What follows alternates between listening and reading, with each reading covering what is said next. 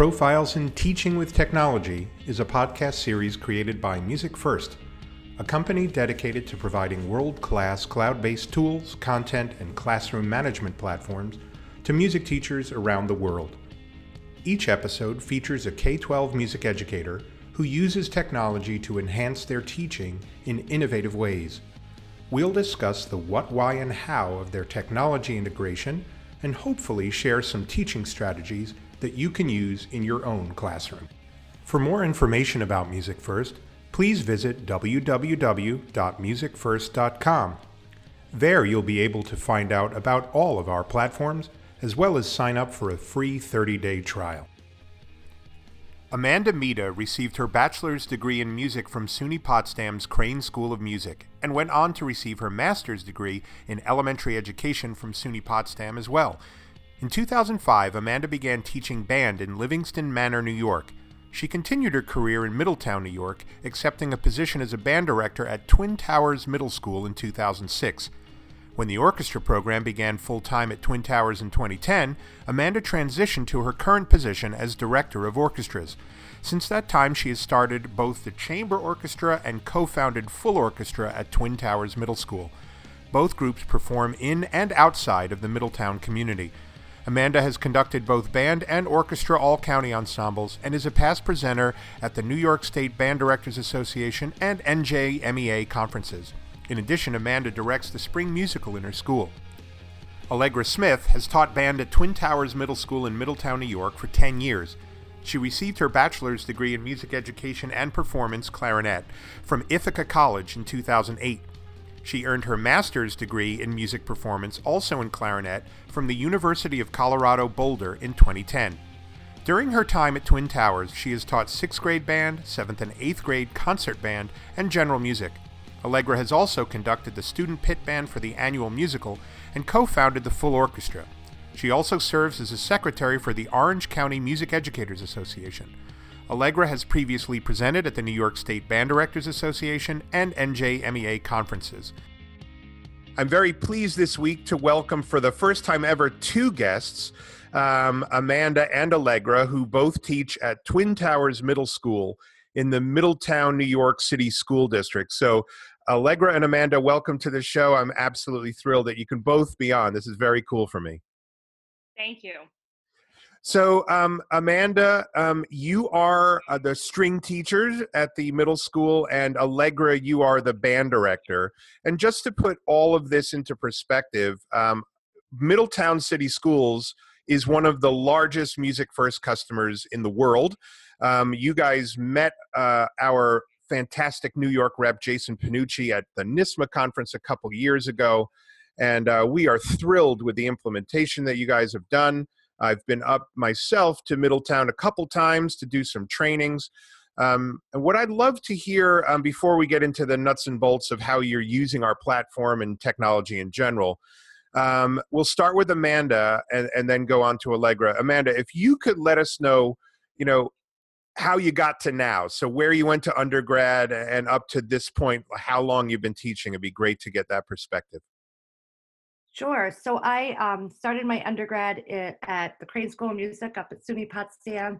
I was a violist. Um, I finished up there. I did my grad work also at Potsdam.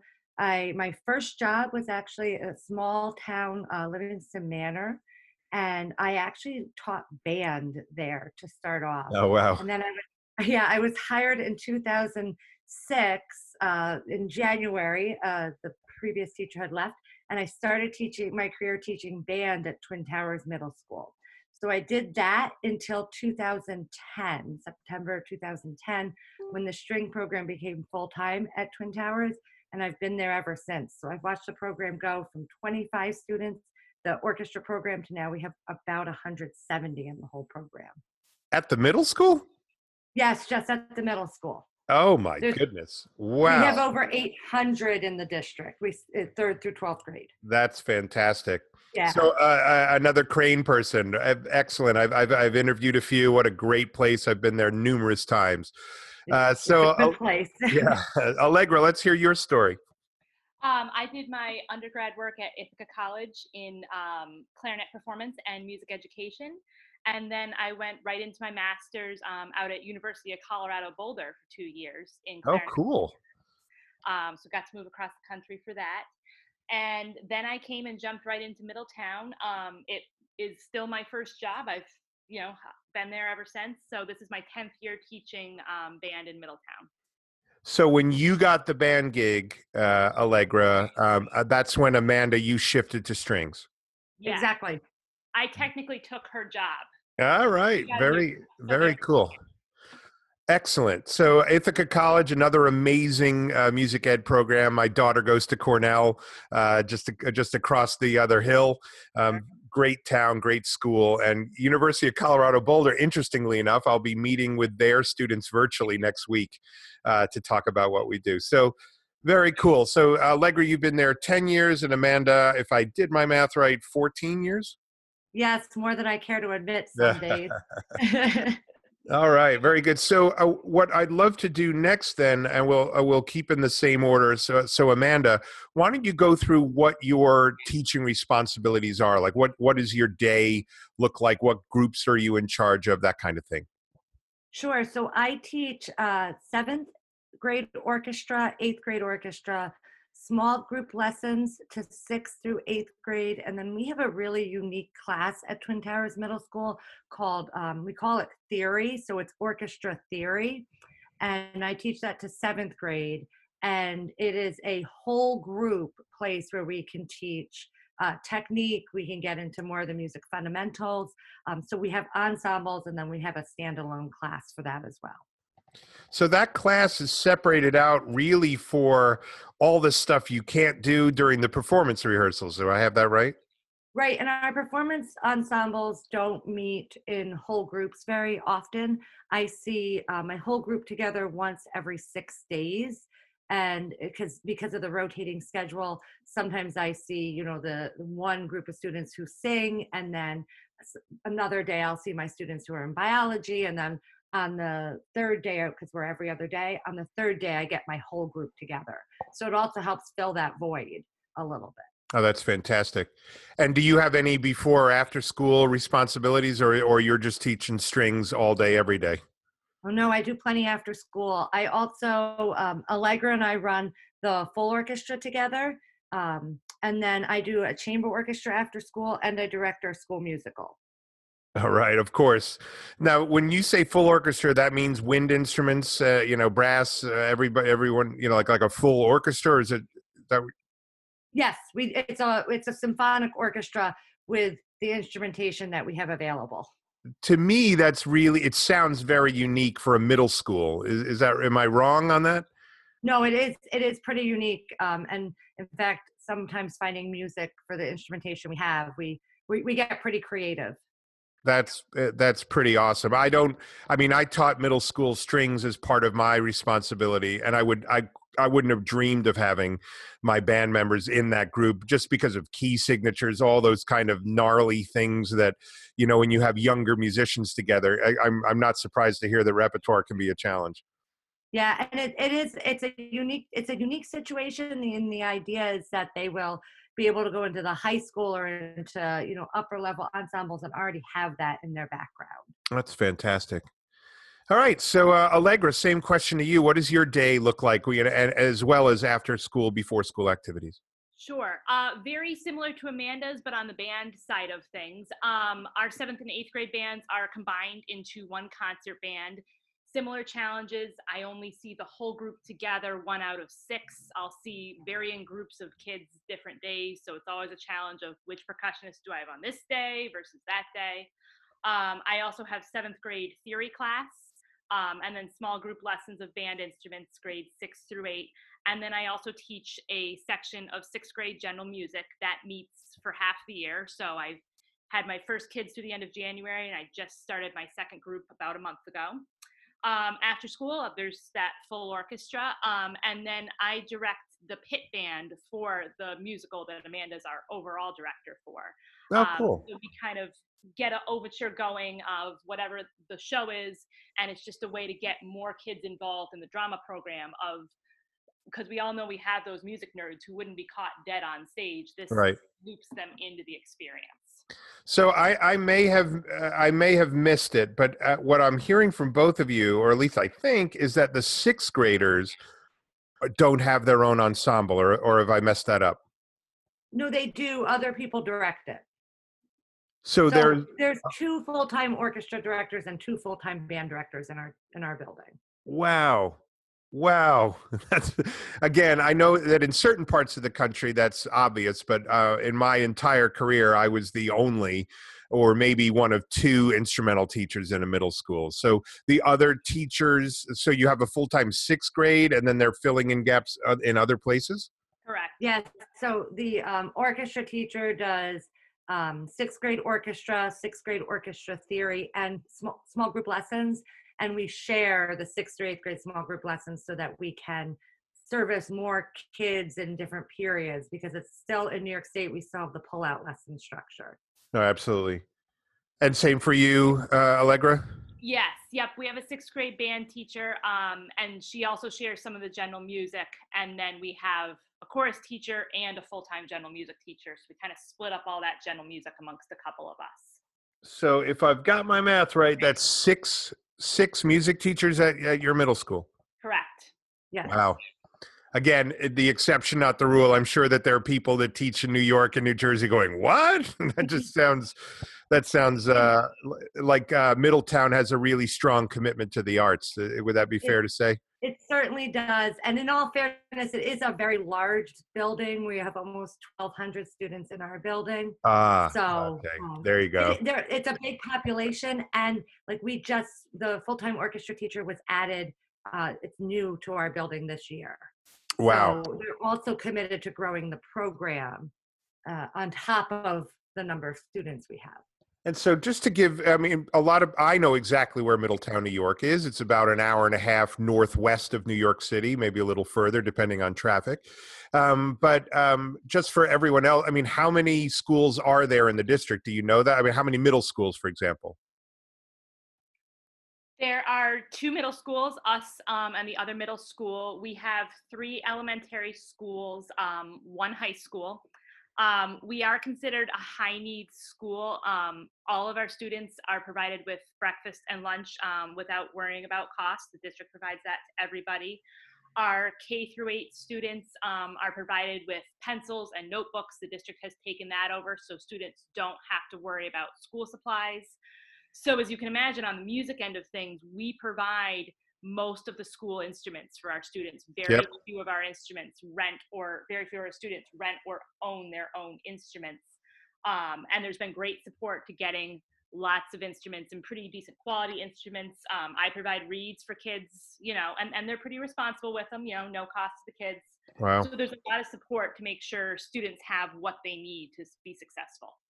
Yeah, and, and you know, uh, uh, again, I would say that uh, Middletown uh, as a city uh, tilts towards the kind of uh, mid to lower socioeconomic status among the you know the w- much wider kind of spectrum of, of statuses. But every time I've gone up to your school district, in my opinion, the schools are gorgeous. They're beautiful. Um, the high school is huge. Uh, that the school that I remembered coming to visit you in the in the uh, for the trainings was an elementary school, and it was one of the most beautiful elementary schools I've been to. So it's really nice to hear that in a district that has some socioeconomic challenges for the kids that are coming there, that they're getting top quality facilities. Obviously, very very strong music teachers, music program, and access to instruments. It's very heartwarming to hear that. I, I'm sure you're. Uh, I'm sure uh, that you that you understand that that's not the norm in, in other places. we feel really lucky. Um, our previous superintendent was very committed to erasing the look and feel of poverty Yep, and and making you know you need to have pride about where you go to school. So absolutely. pretty committed to that. He was also very committed to the three pronged approach to education: arts, academics, and athletics. We have one of we also have one of the top notch athletic uh, stadium complex in the state. So um, Yeah, on it's top beautiful. of having, It's we have good facilities all around. Absolutely. Well, great. That gives that paints a picture for everybody where you're coming from and, and your program. I, I thoroughly appreciate that.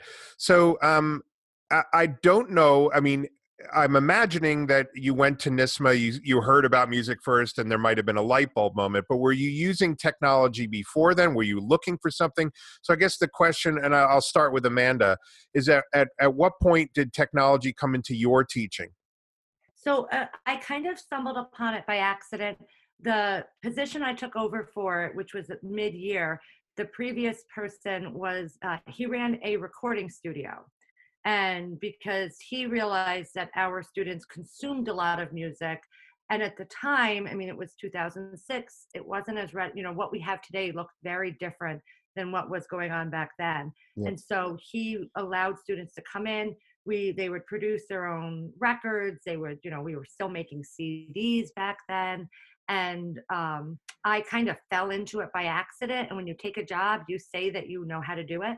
Um, absolutely. I quickly I quickly learned, I mean, it was GarageBand. We had a very old, outdated Mac.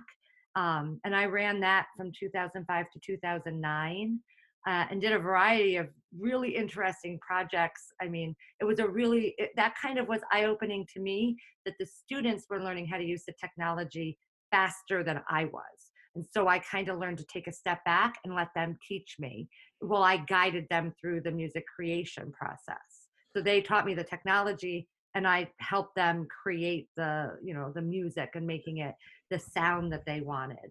And Got then it. we were kind our hand was kind of forced. Um, they took away our desktop computers. We don't have them in the district anymore. So in 2015, we needed to find a, an alternative. Um, so we we kind of our hand was forced on what are we going to do. We were looking around for something to replace, you know, the desktop programs of Finale, Sibelius, SmartMusic what can we do that can be portable and yep. web-based so you guys went chromebook yes I get it. So, um, same question to you, Allegra. How did you? I mean, so Amanda was kind of like, "Surprise, you're doing this." It sounds like, and yes. then you you figured it all out and got to a point where you felt comfortable. Uh, so, Allegra, yeah, a question, the same question to you. Um, it was a little different for me because before we made the switch to Chromebooks, we weren't really using a lot of student technology. I kind of came in in that little bit of gap time um, where it was, you know, teachers were using music technology on desktops, but it was rare to get the kids on there. Maybe the kids would use SmartMusic um, up on the smart board during lunch to kind of play around, but there wasn't really much formal things going on. Got so it. once we went to a one-to-one Chromebook district in seventh grade, our kids um, you know get a chromebook and can take it home that was really kind of the the push to get on board and okay this technology is in our kids hands. They want to use it. What tools do we have? Um, because it's making them better musicians when they want to use these tools. So how can we support that? Right. So then it would be fair to say amanda that um, you needed a solution for chromebooks. You were looking for one actively and you came i guess you came across music first and said bingo correct? Yeah um you know we were we were really looking for something that could become portable as we were becoming portable right. and music first was there and solved a lot of those problems for us.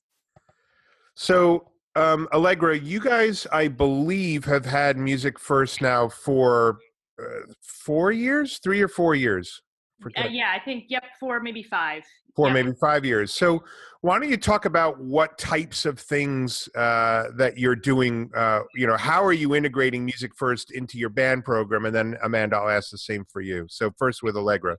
Sure. Um, we use it for a little bit of everything. It's it's one of those once once you start, it's like, ooh, I can use it for this and I can use it for that. It's kind of hard to stop. So um, sight reading factory has been huge for us. Um, for people who aren't in New York State, we send kids to NYSSMA. It's a solo evaluation festival, and they need to do individual sight reading there. Once we've started using sight reading factory, our scores have our kids' scores have gone up in the sight reading portion because they can practice the sight reading skills ahead of time. And almost more important than their scores is their confidence. They are much more confident about sight reading. It is we can really sell it as a skill you can practice, you can develop instead of a scary unknown. Um, so we'll do we'll do some sight reading practice in you know the theory classes in full group or in small group lessons but kids can also log in and do it on their own at home when they do when they're prepping for all county when they're prepping for NYSSMA Um, so that's been great to see um, we've also used practice first um, to give them ways to practice their band music and get feedback at home or when they're not with me in a lesson on one of those off days when they don't see me so they can be working on their band music if I put that in there for them. Scale quizzes through practice first. They're all county solos. It's different solo every year to audition for all county, and I can put them all in practice first. They can hear them. They can work with them there. Um, and then we've used Noteflight to do a lot of compositions with that theory class, um, and just having kids. Once you teach them that it's there and how they use it, they love to play around with it for all sorts of things. Whether they're making compositions for themselves. Um, I had a trumpet student who started putting all of her pieces into note flight. She didn't want to put them into practice first. I couldn't get her to do that. But mm-hmm. she put them into note flight because she wanted to play them back and she'd want to play certain sections um, of it. So she just started putting music into Noteflight that was already created. And then she would go ahead and start making variations on it. So it oh, just oh, very cool. them tools to be creative in ways you wouldn't have even suggested. Um, so that's mostly how I use it for band. And then um, if you want me to talk about general music. Oh, please do. Yeah, that'd be great. Soundtrap has been huge for general music um, for me because it is just, it is so accessible to all sorts of kids. I tend to have more students with special needs in the general music class, and they tend to be students with um, quite a few needs and they're yeah.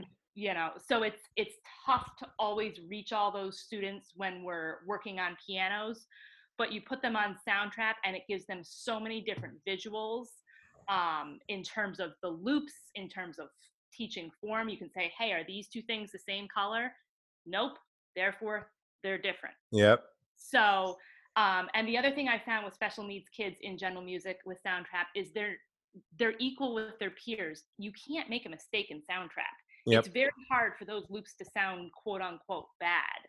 So they go for it because they can take risks and they will sound, they will produce a great product as, you know, no matter what they are clicking that's equal to their peers. It's, you know, it's sixth grade. they're all starting to be aware of who is different from whom and who is more talented than whom in their eyes. And Soundtrap has really helped kind of equalize that um, for some kids who really need it. So that's been that's been really neat to see. That's very uh, encouraging to hear, and and and and and also very important.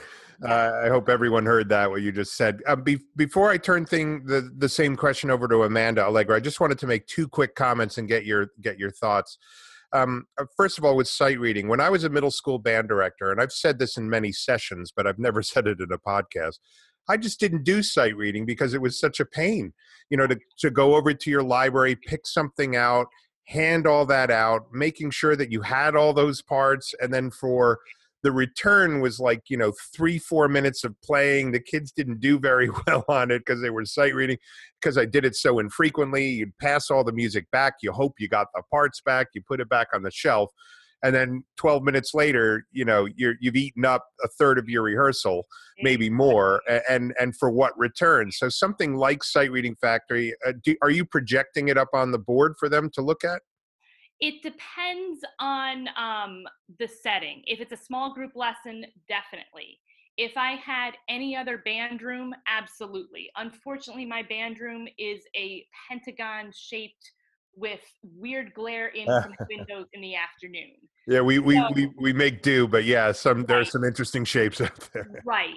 So no, I haven't found success with the, and it, it's a kicker because you know the shades and the sun, the timing of my class, the shape of my room, the size of it. We haven't found too much success with projecting for the bigger groups. So you're using it more as an individualized, go home and do this for homework type thing yes and then also in the lessons because even in the lessons i still may have you know a couple instruments together especially if it's a makeup so that okay everybody come on right up in the front row you can all see here we go we can all do this together so it just depends on the situation got it so the other point i had and, and amanda i may actually ask you this question if you if you have did you both have experience with SmartMusic because i'd love to get like yes the unvarnished truth about your opinions between the two products because I've never asked a guest that, and I'd love.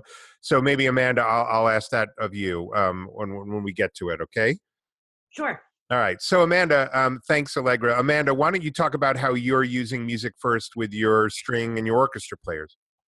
So I do a lot of the same things that Allegra does. I do my seating auditions. I know Practice First is not designed as an evaluative tool, and I don't use it. Uh, the score on seating auditions, I don't take as a grade. I simply use it to determine the seat, and I make my so this way seating you earn your seat. And I have plenty of students who submit not stellar scores because they know hitting submit and turning it in will give them a hundred, and they don't care if they sit towards the front. They're happy to be an orchestra.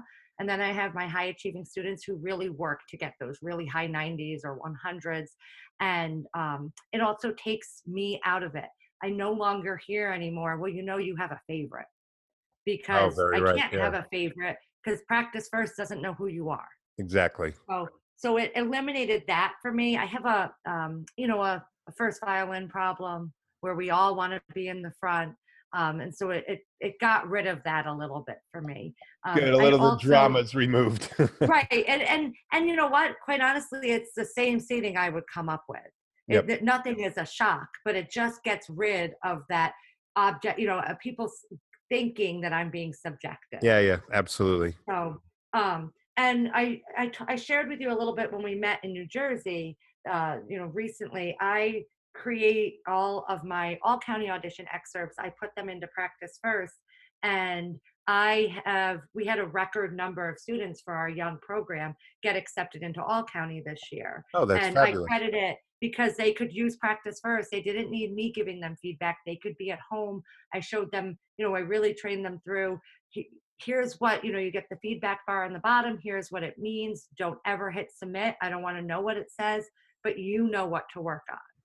And I had most of my students who were accepted use that extensively. That's great. So you're not giving it to them as an assignment for grading.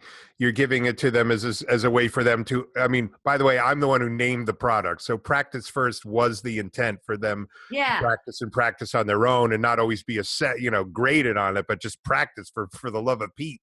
You know, right and it was it was assigned as because i needed to get them access to it so it's an assignment but in the directions it says do not submit that's great. yeah Love i it. mean they had to read the directions um, but that's another story It's always a challenge. yeah with middle schoolers i use sight reading factory as a whole group so i teach on stage and not everybody can see my my board even though i do have one um, you know the, the screen that i project to but i i print it out to solve that problem oh, great. paper but i have people in charge of passing it out and then we just pass them in at the end of the period and i can reuse them for another class or I recycle the papers. And my students learn a very um, I have a systematic approach to sight reading. That sight reading factory has allowed me to implement that. They know when they walk into the room you better clap the rhythm. And i've actually had judges who weren't clear on the um, you know newer judges who weren't clear on the procedures who have told my students i'm sorry you can't clap and they have said they, they report back to me because they're 12 um, I, I told the judge that my teacher said i was supposed to clap. And you know so they learn they learn a skill set and how to prepare those sight reading excerpts. And they all know they're supposed to shadow bow because we do it. When you when you practice shadow bowing with 47 people in the room it's a lot less scary than by yourself. Yep. you know so they they learn those techniques um, i also do really i'm in the middle of a project right now using um, i'm actually using focus on sound to teach some of the music history behind the Holst planets. Um, you guys had a great uh, assignment um, a unit on it. We're playing a, uh compilation of it you know written at grade level. Yep. and then they are going to go use soundtrap to create their own planet and Oh, so cool. we did this yeah we did this in the spring or in the fall they created their uh, composition based on a landform in the country that they researched and they presented on so now they're researching their planet i won't make them present on it but i will they're going to create their own planet and then create a piece of music you know just like gustav holst did um, and then we'll share that with the class with anybody who's willing Oh, that's fantastic. Yeah they love it and of course composition and Noteflight you know like we do that stuff just like allegra does as well Right. So uh, at this point, and, and and this is for either of you, so either one can jump in when you want. But um, as you've both had experience with SmartMusic practice first, I've never asked a guest this before. Um, I don't know why, but I'd love to again nitty gritty. Tell me the good, the bad, and the ugly, because I, I don't want it to the, our listeners to think that you're being put up to it. So what what are your what are your feelings about the two programs? That you know uh, what what does practice first do really well, and and what do you wish it, it did better at? Is this, can I be brutally honest? Oh, please, absolutely. Okay. So when we first switched from SmartMusic to practice first, again, it was because we were trying to go portable.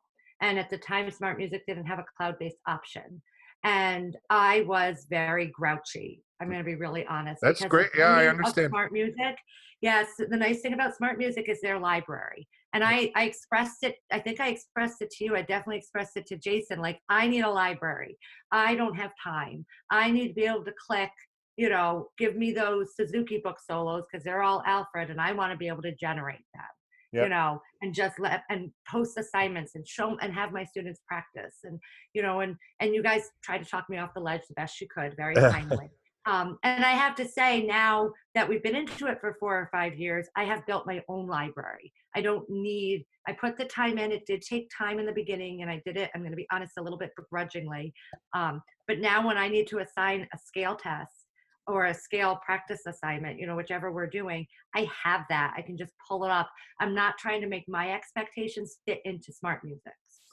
Right, so, got it the in the beginning I was really grouchy, and now I would I um, I'll also be brutally honest. I wouldn't switch back to SmartMusic. Well, that's good to hear. I appreciate that, and I really do like the honesty. And let, let me just explain before I let Allegra uh, give uh, give your opinion. Uh, is that when when we built um, practice first, you know, it, it's built very differently. There's a lot more rich feedback. I think you'd you'd agree. Mm-hmm. Um, but the, when we were talking to music teachers, saying, "Well, well, what what what's essential?" They were like, "I just want the assessment algorithm." on a chromebook to work please please please i just to me the accuracy uh the and and the rich feedback is so important uh, and and and they said, of course, in a vacuum, yeah, I can make my own content. And we all know that no music teacher has the time uh, to sit there and, and start, you know, entering by hand, line by line. But it's good to hear that over time you've built up this library and that you're happy with it. It makes me smile. Uh, and because I, I, to the listeners, I had absolutely no idea. And Amanda, you'll agree, I didn't ask you this ahead of time. So no, that was not. We I did not know that would come up, and I um I just think it's important that I was really grouchy. I um, and when I'm grouchy, it everybody around me knows. yeah, I, you, I get sure. it. And I, it was a little bit. I was like, I, I had no choice because I wanted to adopt the technology. I, the assessment tools were really valuable, and I, I think the students have learned how to use that for themselves at this point now too, as I've learned but um, I wouldn't switch back. I really like being able to create my own content. And as you get better at creating it, it goes faster. Yeah. All right, Allegra, same question to you. So, two main points that I'm thinking of besides everything that Amanda said. Um, I think the more you create your own content, like you said, the better you get at it. When I was first creating practice first content, I kept messing it up all over the place I kept messing up the concert pitch versus their written pitch, and then the accidentals would be off. And then I get frustrated, I get grouchy. The more I have done it, now it is, and you know, we've been on it for five years, and probably I, I don't think I really used practice first that first year. I think I prioritize other stuff. So maybe even only four years. Right. Now I just I know the program so well. I know what I need to do that when I put my auditions in for next concert, like I will be able to kind of do that while having a TV show on in the background, um, you know, playing music, other things. I'll be able to kind of have it as a secondary task. So it does definitely become more automatic with time. Um, and it, it really, it, it, we, I, I feel like we've both really grown with that, um, and it's helped our students. And yeah. Sorry, go ahead. Uh, I mean, I, first of all, I, I, appreciate both of your candor tremendously, and I think our listeners will as well. So, any anything else you wanted to say on that one? The when I started at Twin Towers, we just had a um, and correct me if I'm wrong on this, Amanda, but we just had a SmartMusic account in the band room on that one computer. It wasn't like our students had their own individual accounts at home. So no, you're 100% correct. Due to because of our demographics, before we went one to one, many of our students did not have technology accessible to them in their house. Yep. Yep. So we didn't buy all the student subscriptions. We just had one teacher subscription. So it wasn't, we weren't really using it like it was supposed to, and therefore it wasn't doing that much for us. Right. So I think that's part of the reason why we can't imagine going back because now that we've jumped, you know, we moved to the new platform with the push to one to one, and that's really shown the importance of each kid having their own individualized device and therefore their own individualized assessment. So, quick question because I'm always curious, especially in a, in a city like Middletown. Uh, do you think it might just be a guess, but do you think? I mean, because one of the big differentiators between the two products is the fact that kids can do it on their phones, right? And we all know that kids are all over their phones. It's like they're, they're I, now I don't know in Middletown, uh, you know, are these kids using it on their phones or are they bringing their Chromebooks home and, and using those? I personally don't know. Um, okay. if I'm because I know some of my students like the second I say you can do it on your phone, that's really really fun. A lot of them um, have phones, but they have to be connected to the internet. They don't have service. They just carry them around. Got it. Um, so I mean, it's not much different than if they use their Chromebook. Many of them are on their Chromebooks more than they should be at home. So an excuse to take to be doing something productive is always appreciated. I think. Yeah. yeah. Allegra, you feel the same? I do. Yeah. yeah. I think I think most kids um and and they're they're familiar with the music first platform on the Chromebook, you know. Um, we don't because our district provides Chromebooks, we don't have phones out during the school day. Right. So they kind of have to go discover that on their own. Um, and most of them, if they're on their phones, I feel like are tending to be on things that they can't get on on their Chromebook, you know. Yeah, they're on they TikTok and Snapchat, right? yes. exactly. Yeah. All right, so I'm looking at the clock, and amazingly, we're we're we're a good chunk of the way in, and uh, I have I, I, have two questions left. Um, so uh, time has flown. So let me just make sure I get to these. Um, and that is the advice question. So uh, again, I'll start with Amanda this time. Um, what advice would you give to music teachers who are thinking about ad- adopting, uh, sp- specifically um, in your situation? So a string teacher thinking of adopting technology into their program. What advice? It could be about music first, but it could be about just in general. So, um, like I said, I was grouchy about plenty of things. Um, you know, if it doesn't work exactly, I want to stop my feet but I would say pick something. If you're going to start composing with students, commit to using Noteflight and really commit and and keep at it. Um, I think I committed to begin with with Noteflight because that was the standard that I hit the least. So um, specifically referring to music first, that gave me the opportunity to really get kids writing music, which has opened a lot of doors for them because if they write it, they can read it. You know, it's approaching literacy at a lot of different places. I think the other music first uh, platform that you could see a lot of benefits from is Sight Reading Factory. And not to sound like a sales pitch, but Sight Reading Factory, like Allegra mentioned, is probably the single thing that has transformed my students' confidence in their ability. Um, part of you know it's it's not uncommon for a high poverty district like ours to have low literacy rates and low literacy rates is low music literacy rates. Right. And so if they can have the confidence you know you can scale down those Sight Reading Factory sight reading examples to meet them where their reading is. They may be able to play at a grade level two and a half three but their reading might be at a, a half or a one and Sight Reading Factory gives us those opportunities to allow students to read where they are and raise that bar so I would commit to one thing that you're going to use and really learn how to do it and get comfortable. And also, like I did in the beginning before I knew what I was doing, have students teach you. They they pick it up so fast. They're not afraid.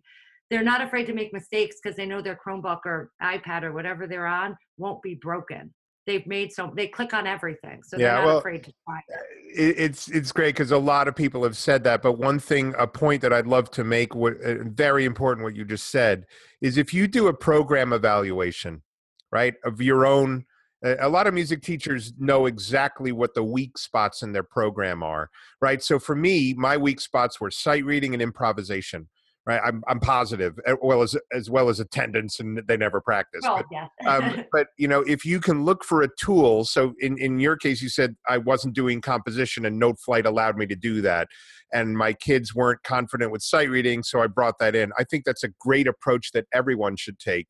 Is first the number one question is what part of my music program needs to be improved and then how can i use the access to these tools uh, to improve it because uh, amanda you're you're i'm sure uh, that you're you're creating much more well-rounded musicians as a result I mean, I actually, I say all the time, no one ever asked me to do these things when I was in middle school that I'm asking my students to do. And they're meeting success. And I'm not, that's not a knock on my teachers growing up. It's just the reality. We have these tools at our fingertips so we can ask students to do a lot more and they'll meet you. They'll do it because, you know, they, they want to learn how to do it.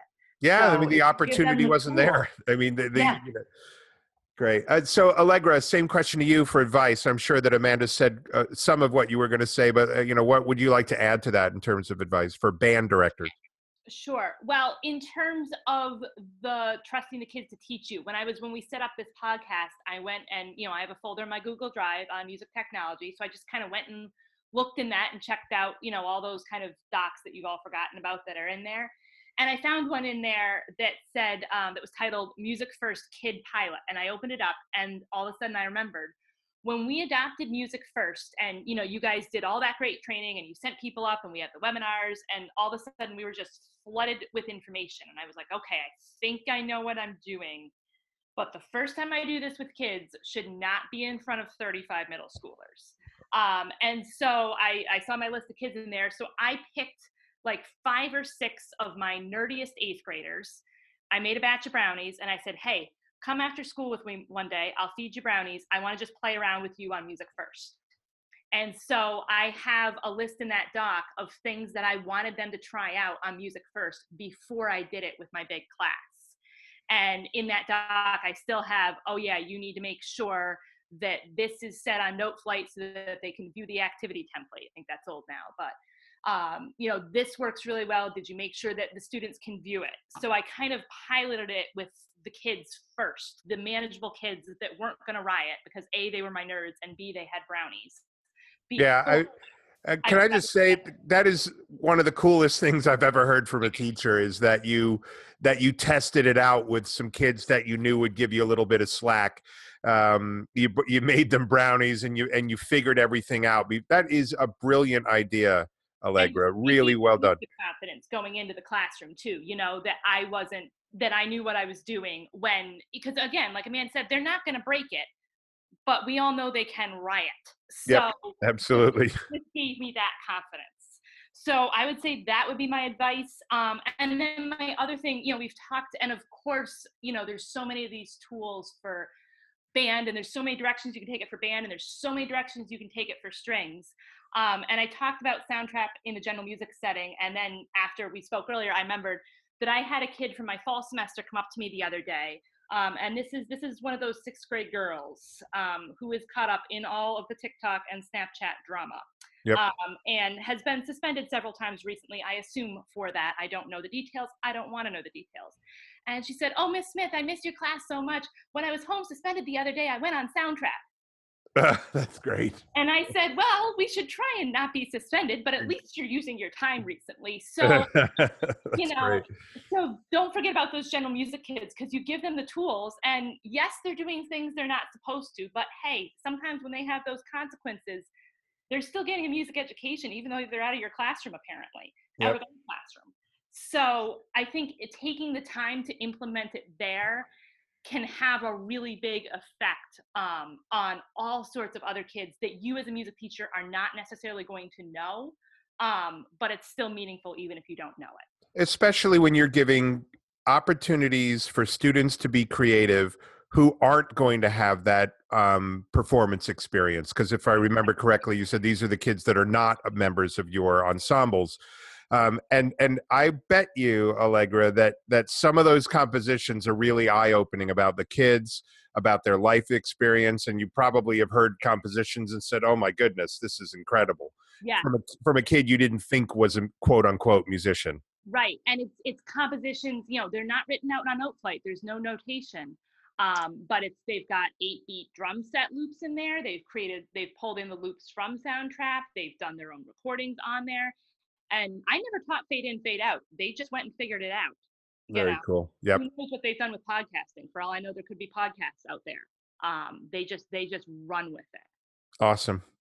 All right, we're almost out of time, so I have the last question for both of you. And you know, if you can get it to one, great. If you can't, I'll take two. But and I I remember because I've spent time with both of you, I think twice doing training, so I think I know what you're going to say.